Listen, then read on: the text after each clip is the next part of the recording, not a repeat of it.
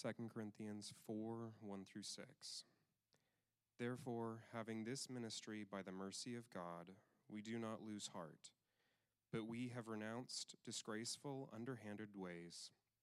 We refuse to practice cunning or to tamper with God's word, but by the open statement of the truth, we would commend ourselves to everyone's conscience in the sight of God. And even if our gospel is veiled, it is veiled to those who are perishing.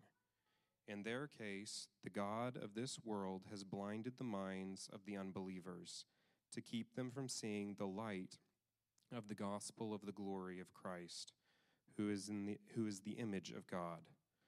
For what we proclaim is not ourselves, but Jesus Christ as Lord, with ourselves as your servants for Jesus' sake. For God, who said, Let light shine out of darkness, has shone in our hearts to give the light of the knowledge of the glory of God in the face of Jesus Christ. This is the very word of God.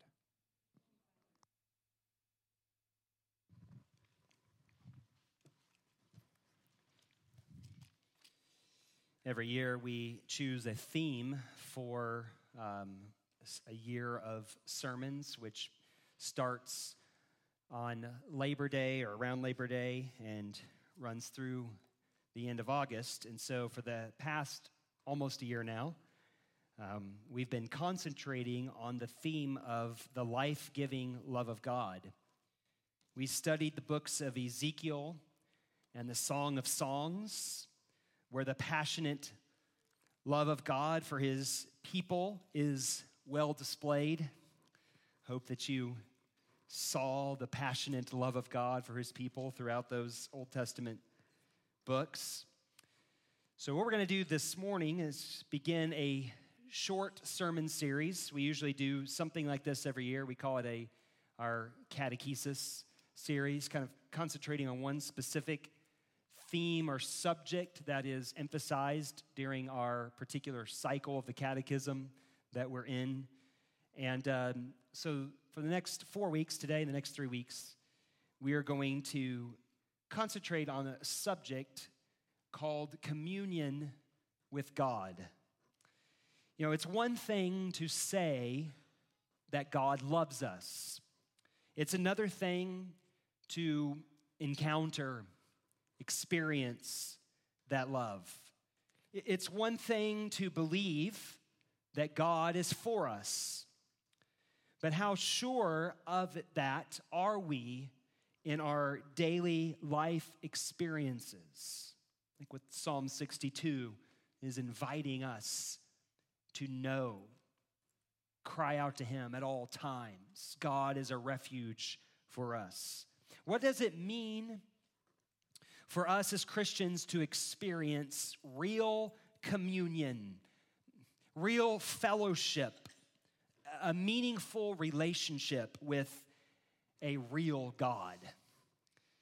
This morning, as we introduce this short series, I'd like to ask a different question, and that is how important is it that Christians have a real communion with God? You, you may be thinking, well, that's a nice thing to aspire to, but uh, most Christians probably don't actually get there. And I want to ask, well, is it really that important? How important is it that Christians have a real communion of God. And what I want us to see is that unless we Christians make use of our communion with God, we will not be able to clearly proclaim the gospel to the world. Unless we make use of communion with God, then we will not be able to clearly proclaim good news to the world. I want us to see this morning, and I'm using 2 Corinthians 4 as our text. I want us to see this morning that communion with God is first the inheritance of Christianity. Second, that it is one of the distinctives of our faith. And then this means that our communion with God must be taken up as a sacred responsibility. Communion with God is our Christian inheritance. Communion with God is our Christian distinctive. and communion with God is our Christian responsibility. Inheritance, distinctive responsibility. So, first, communion with God is the inheritance of Christianity. Now, here's what I mean by that. When you, when you read the New Testament, especially when you read the Apostle Paul, you get the sense that the early Christians would have considered it axiomatic that they were in a vital communion with God. Paul, for example, here in verse 6, and there, there's just, you could almost look at any passage, but right here in verse 6, he can say things like this God has shone in our hearts, like shining his, the light of his reality and his presence right there within our own selves. He can speak as though he has a direct contact with God and knows exactly what God wants. Now, perhaps you've just thought that Paul and the other apostles had this kind of direct contact on a regular basis. Perhaps you've even thought of the fact that we often speak of the scriptures as inspired, that in some way these first Christians had some kind of direct contact with God in a way that none of the rest of us have ever had or could ever have. But that is not what they would say. How then could Paul and the other apostles speak so definitively, so assuredly about what God was up to? God has shone in our hearts, he could say. How could they speak so definitively, so assuredly? How can you and I do the same? And the key for all of them and for us is found in the name Christian. In other words, as Christians, it's all about Jesus the Christ. Now let's find out how that's so. Ask yourself a simple question when you come to the New Testament what, what, what is a Christian? What's so unique about Christianity? You're bound to get all kinds of answers if you were to ask that to just the man on the streets today, and probably you'd even get contradictory answers. What kind of answer do we find when we come to the Bible? And what we are looking for here is that which distinguishes a person as a Christian, that which gives them a Christian identity. I, I think we could all probably easily recognize that there's a difference between being a, a Christian in the New Testament sense of the, of the word and being Christianized. To grow up in an environment that has been heavily influenced by the Christian faith might make one easily mistaken as a Christian. But let's go back to the beginning of Christianity, before there was a Christian environment to grow up in, and think it through from that perspective. So, first of all, a Christian was someone who was persuaded that Jesus of Nazareth is the Christ, the Messiah of Israel. And the word Messiah, I, I, you know this, the word Messiah comes from the Hebrew word for anointing. The, the Messiah simply means the anointed one. Now, in Jewish history, in our Old Testament scriptures, there are lots of people who are anointed. There are several persons who are, in, in that sense, messianic. The Lord's anointed is a regular phrase used to denote many of Israel's kings. To be God's anointed meant that the king of Israel was in an exclusive and intimate relationship with God, such that he could claim to be God's authorized representative on earth.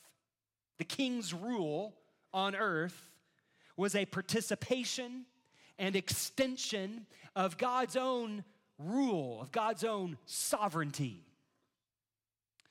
Now, in addition to Israel's kings, Israel's high priests are commonly noted to be anointed, messianic. Even a prophet could be anointed. The point is that the anointed one is in Jewish thought and Old Testament scriptures is someone who holds a, an official office within Israel, generally a prophet, a priest, or a king and would thereby serve in that office as a direct representative of God on earth. Now, uh, as Israel's history unfolded, what it see? We're in, we're in June. How are you doing on your Bible reading? How far have you, how far have you made it this year? As Israel's history unfolds, you find plenty of examples of these messianic characters, that's the right word for them, isn't it? Who seem to not very well represent God's rule on earth. They, they get out of line. And Israel as a nation suffers for these godless messiahs. But God's promise to Israel is that there would come a day, that there would be a, a decisive and lasting change to Israel's story. The, there, would, there would come a day where there would be the inauguration of a, of a new chapter in Israel's history, bringing in a new era that would never end. That is the great hope, the great expectation all throughout the Old Testament. The time you come to the end of the Hebrew Bible, which ends actually with Second Chronicles, that's the last book in the Hebrew Bible, you have this just anticipation that Israel, now in exile, is going to have a great change in their story and in their history, that there's going to come a, a, a, a time, a, kingdom, an, an era where God would bring Israel's great story to its promised end. Now, how exactly that would happen is not precisely spelled out. At least there are all sorts of different guesses on how this would come to pass. But there would be no question, no doubt, that this was the expectation, this was the hope that kept Israel alive all throughout its troubled history. Now, this is what the Christians believed had now already come to pass in the person of Jesus. Jesus, they believed, was the Messiah. We, we should probably say the quintessential Messiah. He was God's appointed prophet, God's appointed priest, and God's appointed king who had now already brought Israel's great story to its climax he had inaugurated the long awaited hope. This then is what distinguished the first Christians. By the way, it is often what put them at odds with both Jew and Gentile alike. So they'd go back now to their Old Testament scriptures, which were promising this great hope. And now, in light of Jesus, come in the flesh, the Apostle John writes in 1 John, we touched him, we saw him, we heard him. Like this objective reality, Jesus Christ in the flesh, they reinterpreted now all of old, all of the Jewish scriptures with the conviction that all of them are pointing all along to Jesus as the true Messiah. And now, believing that Jesus had in fact brought the long awaited promise to its climax, they began to live like it. How dare them? Refusing at any point to cut a compromise with Gentile pagan authorities. Because if Jesus is Lord, then Caesar definitely was not. So you're going to be in trouble with the Jews reinterpreting the Bible in light of this crucified Savior that you think is the Messiah, and in trouble with Gentile pagan authorities who are always wanting to say, Let me tell you who the true Lord is.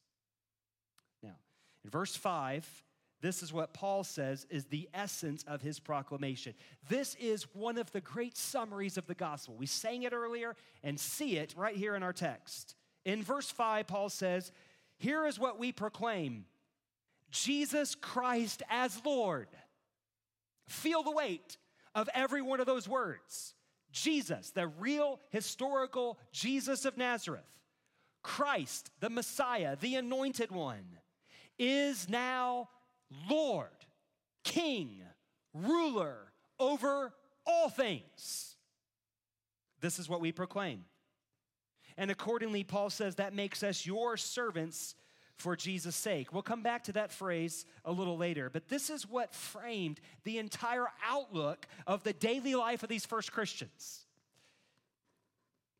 Their entire business now was to make it plain in word and in deed their confidence that Jesus had brought the great story to its promised conclusion.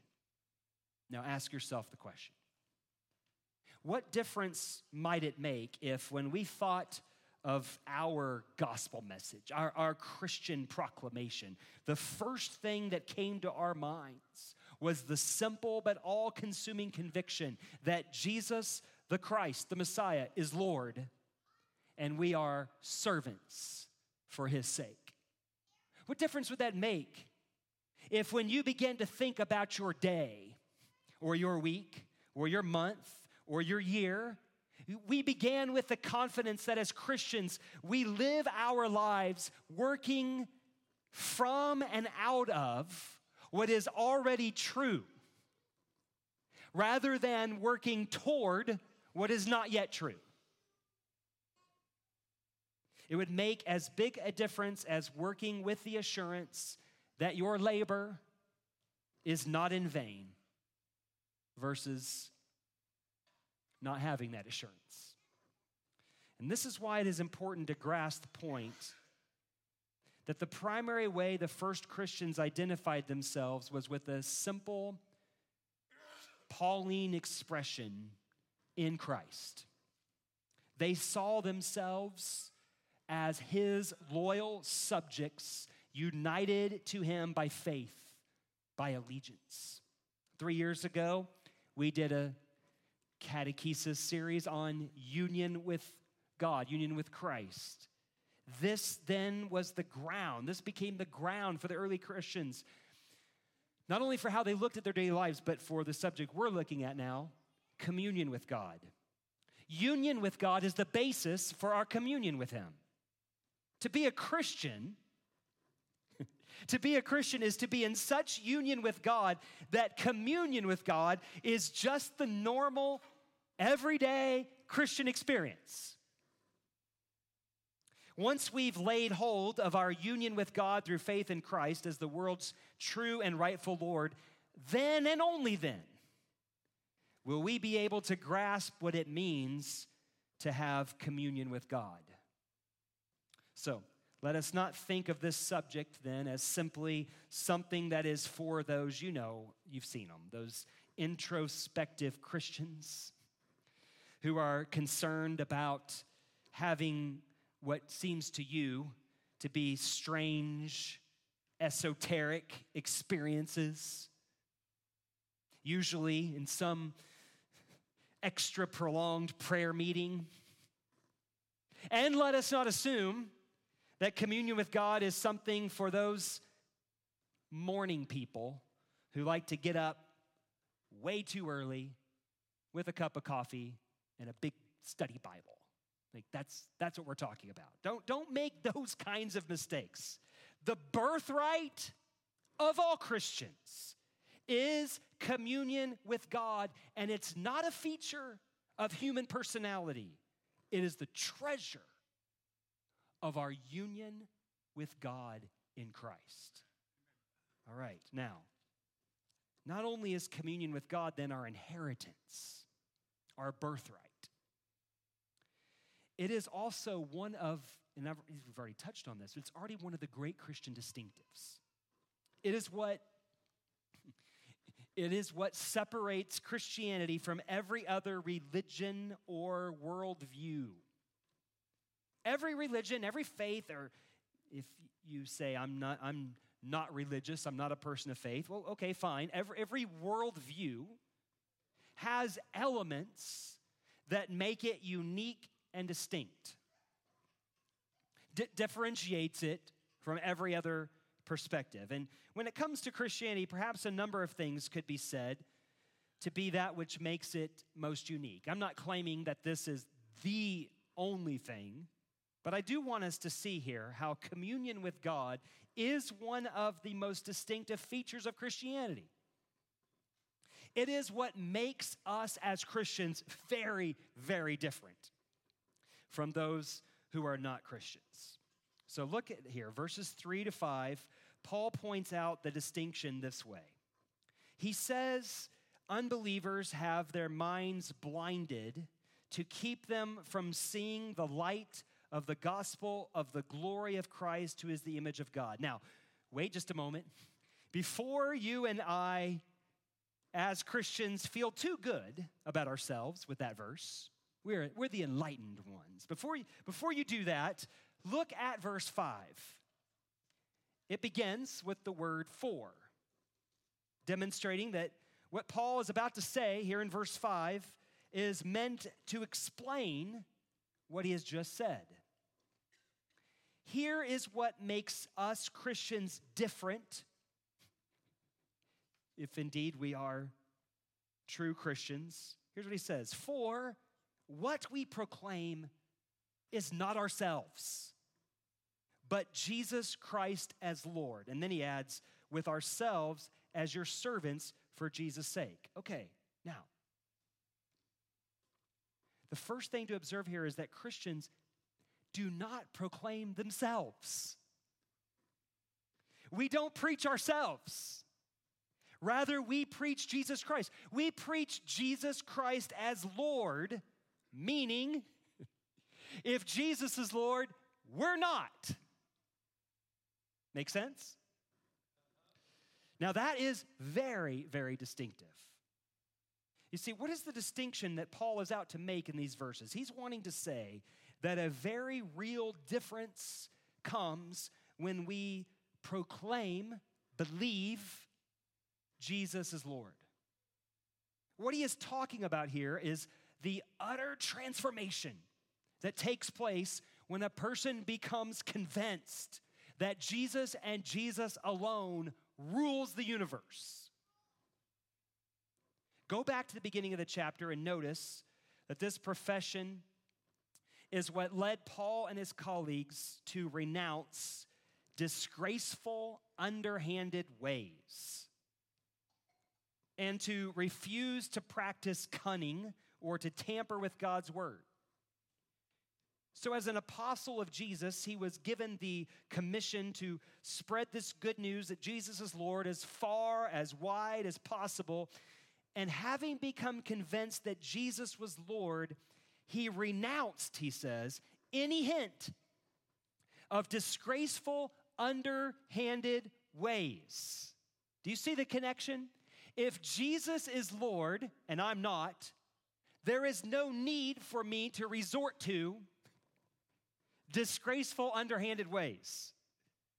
No, no reason to have to cover up true intentions. He says he refused here in his mission in his life to make use of any kind of cunning or trickery to gain a hearing. And he says that he would not resort to any kind of misuse of the scriptures to try to score points with his audience. So, in short, Paul was convinced that Jesus is Lord, whether anybody else believed it or not. So, he did not need to use any kind of questionable tactics to get people to sign up to his cause.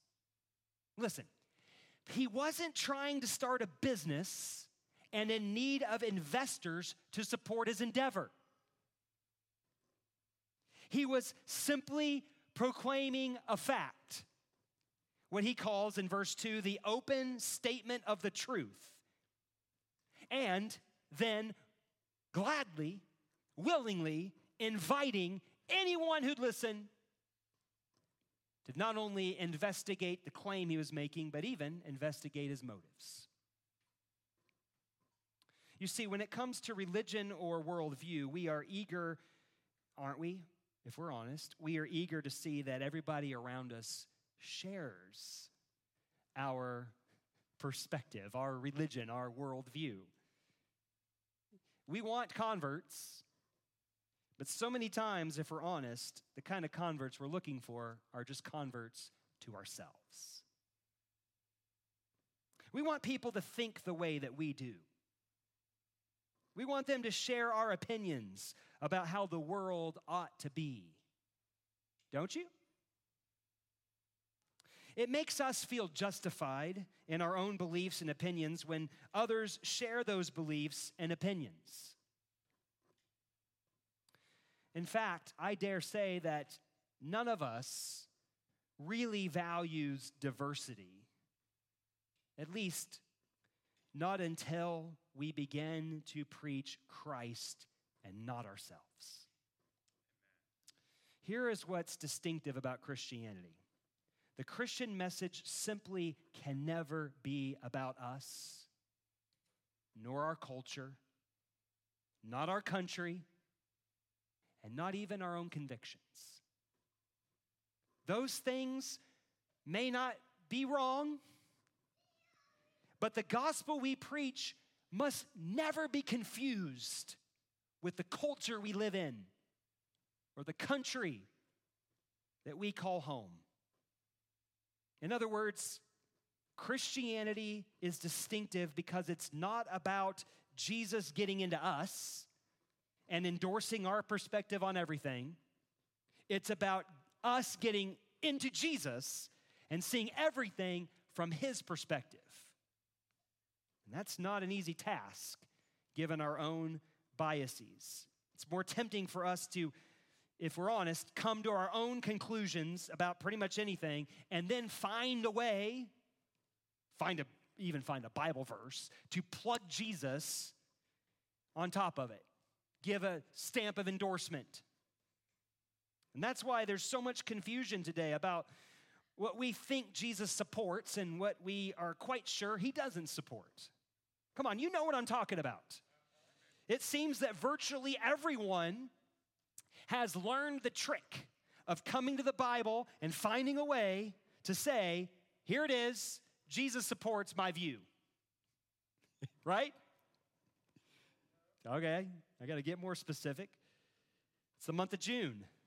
There's plenty of people during the month of June who are eager to say, Jesus is on the side of the LGBTQ community. Plenty of people saying that. And case you didn't know, there are plenty of people ready to reply that Jesus views the community, the LGBTQ community, the same way just God viewed Sodom and Gomorrah. So, which is it? Would Jesus fly a rainbow flag or would he burn it up? I suspect he probably would do neither. Anyone reading the Gospels can see that Jesus seems to never be on this side of an argument or the other. You know why? Because Jesus doesn't come to put a stamp of approval on what we preach of ourselves. He comes to bring us out of ourselves and to see the world from His perspective. Now, what does this have to do with communion with God? Simply this what makes Christianity unique is that we don't preach ourselves, we preach Christ. We must not preach anyone or anything else. And yet, this is what we can easily end up doing. Any of us who've ever stood behind a pulpit and preached know this challenge. Just to read your Bible and then to try to begin to make application. Am I preaching myself or am I preaching Christ? So, no wonder then we hear things like this. These are things I've heard. Maybe you've heard them before. You know, I, I, I would like to be a Christian, but I don't want to be a Republican. Are we preaching Christ? Are we preaching ourselves? Or, I would like to be a Christian, but I don't want to hate gay people. Are we preaching Christ? Or sadly, are we preaching ourselves? I've even heard this I can't be a Christian because I'm not an American. Are we preaching ourselves or are we preaching Christ? For far too long, too many Christians, if they're honest and if they were convicted by what Paul's talking about here, would have to admit we've been proclaiming a different Messiah. God help us. What is needed then is for us to take up our Christian distinctive. Don't you see? Stop preaching ourselves. You can make it uncomfortable for all of us. I think the late Tim Keller famously tweeted one time if your God never contradicts you, then you might be preaching a God made in your own image. Hmm. We need to take up this distinctive, this unique message of the Christian faith, proclaiming that the saving message of Jesus is getting out of ourselves and into the anointed one. That's the message we Christians must preach. And by the way, lastly, it's the duty that we Christians must pursue. In other words, our communion with God is not just about our inheritance. I'm trying to get us to see in this series. And no matter how great a Christian you think you are or how small a Christian you think you are, communion with God is not a second blessing. It's not something you have to aspire to. It is something that is yours simply by being united to Christ. And I'm trying to get us, I'm trying to help us to think this through that our communion with God is what makes us distinct from every other gospel, every other message that can be proclaimed. And therefore, it is so central to Christianity that it simply must be all of our responsibility. I don't want a single member of this church, single person who professes faith in Christ, to say, I, I don't know about this communion with God. I don't know what that means. I don't have that experience. I don't understand it. That's why we're doing this series. Take a look here at verse 6. We see Paul making use in this verse of what God did when he created the universe. Do you see it? Look at it. He says, For God who said, Let light shine out of darkness. You know what he's talking about, right? That was day one of your Bible reading this year. That's Genesis 1 3. The God who said, Genesis 1 3, let there be light, and there was light. Here's what Paul is saying He's saying, Remember this creative act of God, what God did in the beginning. Remember that? You've read it. Now, God has done it again. That's what he's saying. What God did in the beginning, he has done in a new beginning. This very same God, he says, has shone in our hearts to give the light of the knowledge of the glory of God in the face of Jesus Christ. And then, verse 6 here is further explanation for verse 5. We said verse 5 was explanation of verse 4. Well, verse 6, it's typical Pauline writing, is more explanation on top of verse 5. What God has done for us in Christ, he has then done for the world. That's why the late J.I. Packer could say that communion between God and man is the end to which both creation and redemption are the means. It is the goal to which both theology and preaching must ever point. It is the essence of true religion. It is indeed the definition of Christianity. So, what did God do in the beginning? He made a world. Why? To have communion, to have fellowship with His image bearers. You know the gospel story. You know that after having made the world, created the world for fellowship, for communion, that we human creatures, His image bearers, decided we had a better plan and we would form God in our image rather than rejoicing in the great privilege it is to be made in His.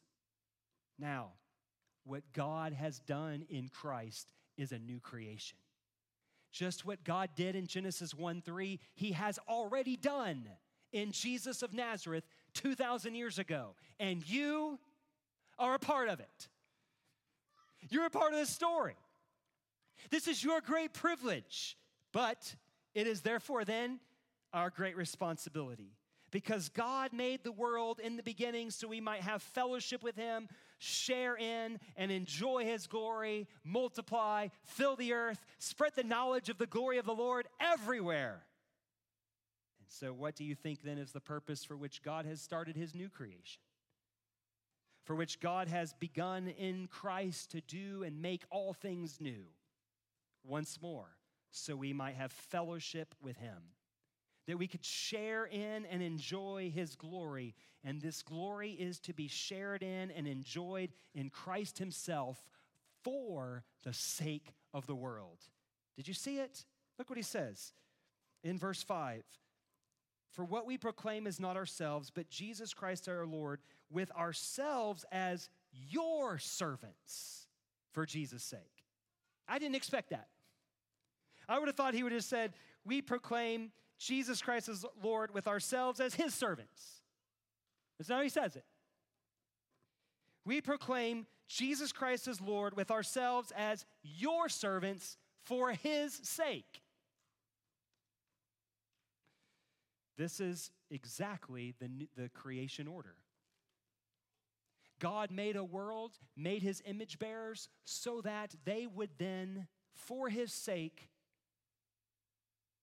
tend to his world, make much of God and fellowship with him so that the world would come to its intended completion. This is then the reason that God has begun a new creation in Jesus Christ. It becomes then our responsibility if we're reunited to him by faith. Jesus is Lord, he says, but we are your servants for Jesus' sake. God has redeemed us for communion with him, and this then makes us servants to all of creation for his sake. So it's my belief, then, my conviction, that one of the reasons that the church has lost our influence for Christ is because we've forsaken our communion with him. One of the reasons we've lost our influence for Christ is because we've forsaken our communion with Him. Our message has become almost without notice just another preaching of ourselves.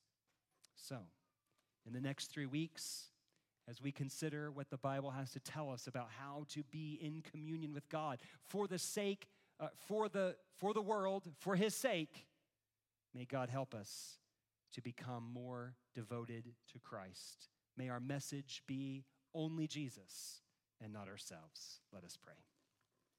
Father in heaven, we ask you now for your mercy and grace. Your mercy first, because the great joy of our Christian fellowship and gospel proclamation is to know that in Christ there is the joy of repentance every time once we've begun to see that we have gotten off mission, we've gotten off track, we're proclaiming ourselves and not Christ, we've lost our distinction.